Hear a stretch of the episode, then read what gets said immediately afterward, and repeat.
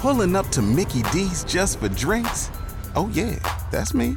Nothing extra, just perfection and a straw. Coming in hot for the coldest cups on the block. Because there are drinks, then there are drinks from McDonald's. Mix things up with any size lemonade or sweet tea for $1.49. Perfect with our classic fries. Price and participation may vary, cannot be combined with any other offer. Ba da ba ba ba.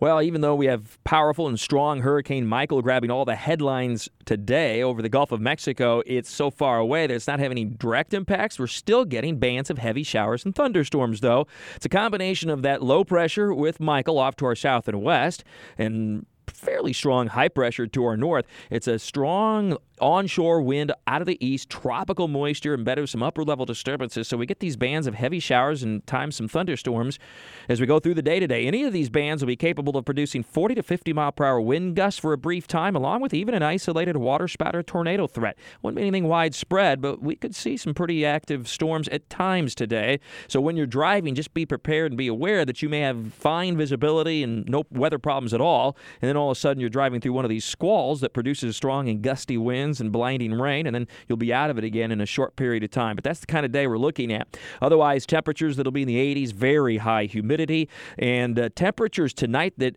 that barely drop below 80 degrees. Very common on the east side of a tropical cyclone like Michael in the Gulf to be very, very warm, especially at night. Very high dew point temperatures, so very high humidity. Still looks like Michael makes a landfall in the Florida Panhandle then Wednesday afternoon. We actually are not looking at too bad a day tomorrow, despite the um, the poor conditions that we'll have over the Big Bend and into the Panhandle. It will be quite windy, but it'll be quite a bit of sunshine. There'll be few showers and storms, but plenty of dry hours. We may get an more intense band of storms late in the afternoon and combine that with the afternoon heating that could be a band of storms to watch. That would be the outer fringes or an outer band of michael.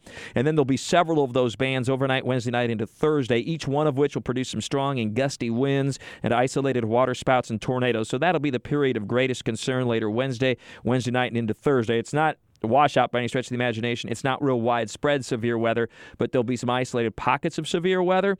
And obviously, as you go north and west, the conditions deteriorate considerably as you get closer to the eye of Michael. More on that just a little bit later. Now, as Michael moves away, conditions will rapidly improve Thursday afternoon and Thursday night. Skies will clear, the air will dry out, and the temperatures will drop off nicely. We'll be down into the 60s Thursday night. Highs Friday still reach the upper 80s, but the more uh, comfortable humidity will make it pretty nice. Nice Friday Friday night, well down into the 60s. May even see a few 50s north and west of Jacksonville. That'll set us up for the nice start to the weekend on Saturday into partly sunny skies in the low to mid 80s, and really finally a day that feels a little bit more like autumn. Okay, so for the tropics and specifically Michael, then continuing to strengthen and organize over the Gulf of Mexico, bending a little bit west of due north, but then turning more northward today and tonight, and then northeastward upon uh, approach to land the panhandle on Wednesday. It's looking like a landfall between noon and 5 p.m. near or a little bit east of Panama City, give or take. There'll be a little massaging of that exact landfall point, but don't get too caught up in the center, as we tell you many, many times. You can't just follow the center of the storm. Impacts extend well away from the center, maybe uh, have a tropical storm wind gusts up to 200 miles east of the center by Wednesday, which puts that to just north and west of Jacksonville. So uh, this will have wide ranging impacts. There'll be perhaps a few sporadic power outages in the metro area area, a little bit more widespread when you get closer to the Florida Georgia border. And then west on I 10, it's, uh, it's really essentially likely the Florida panhandle is going to be closed off for a while uh, come uh, Wednesday into Thursday. And then it's a matter of getting things picked up and cleaned up. Some power outages in the panhandle could last certainly days, if not weeks. That's going to be a, a, major impact. Could be the most uh, powerful hurricane to hit the Florida panhandle head on since Ivan back in 2004. And that one took out the Interstate 10 bridge into Pensacola.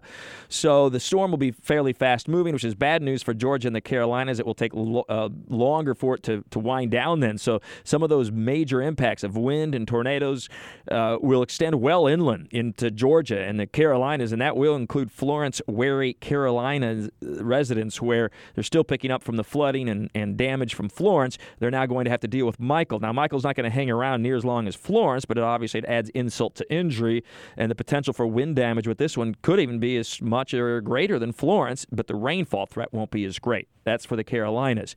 But the Florida Panhandle's bad news uh, over the next couple of days. Travel west on Interstate 10, north on I 75, or even north on I 95 will be strongly discouraged over the next several days. Now, due to the rapid movement of Michael once it comes ashore, conditions will pretty quickly improve from a weather standpoint as we go through Thursday and Thursday night, and that will include the entire southeastern part of the U.S. by Thursday night into Friday. We do still have Leslie, which just doesn't want to go away. It's been it's been on the map forever. It seems like uh, over the eastern Atlantic, turning more southward with time. Could even go hurricane again, but it stays out over the eastern Atlantic, so no threat to the U.S. Strong tropical wave has moved off the coast of Africa, but it's getting awfully late in the season to get a transatlantic wave that comes off Africa. It would be very unusual and not expected in this case. It should stay out over the central or eastern Atlantic, but could become a pro- tropical depression or even a tropical storm. So the Atlantic basin overall is active, but of course, all lies as far as the U.S. and the local area is concerned, of course, on Hurricane Michael over the Gulf of Mexico, which will keep you updated on round the clock on CBS 47 and Fox 30 Action News Jax, WOKV News 104.5.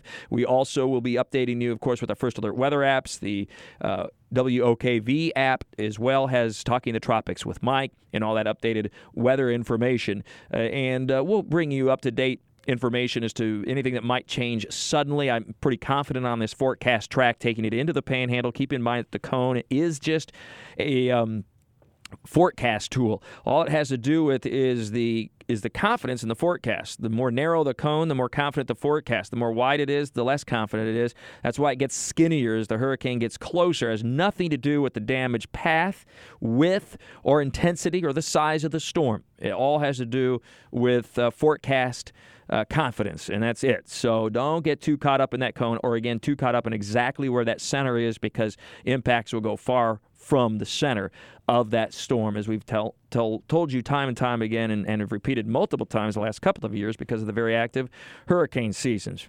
Stay safe and, above all, stay calm. Communicate with all your friends and relatives as we go through the next few days, and uh, particularly. Um, thoughts with the folks in the Panhandle, the Big Bend, Northwest Florida, on up through parts of Georgia and the Carolinas. With all your weather all the time, I'm Chief Meteorologist Mike Buresh from the CBS 47 and Fox 30 Action News Jax First Alert Weather Center for News 104.5 WOKV. Join us today during the Jeep Celebration event. Right now, get 20% below MSRP for an average of 15178 under MSRP on the purchase of a 2023 Jeep Grand Cherokee Overland 4xE or Summit 4xE. Not compatible with lease offers or with any other consumer incentive offers. 15,178 average based on 20% below average MSRP from all 2023 Grand Cherokee Overland 4xE and Summit 4xE models in dealer stock. Residency restrictions apply. Take retail delivery from dealer stock by 4 1. Jeep is a registered trademark.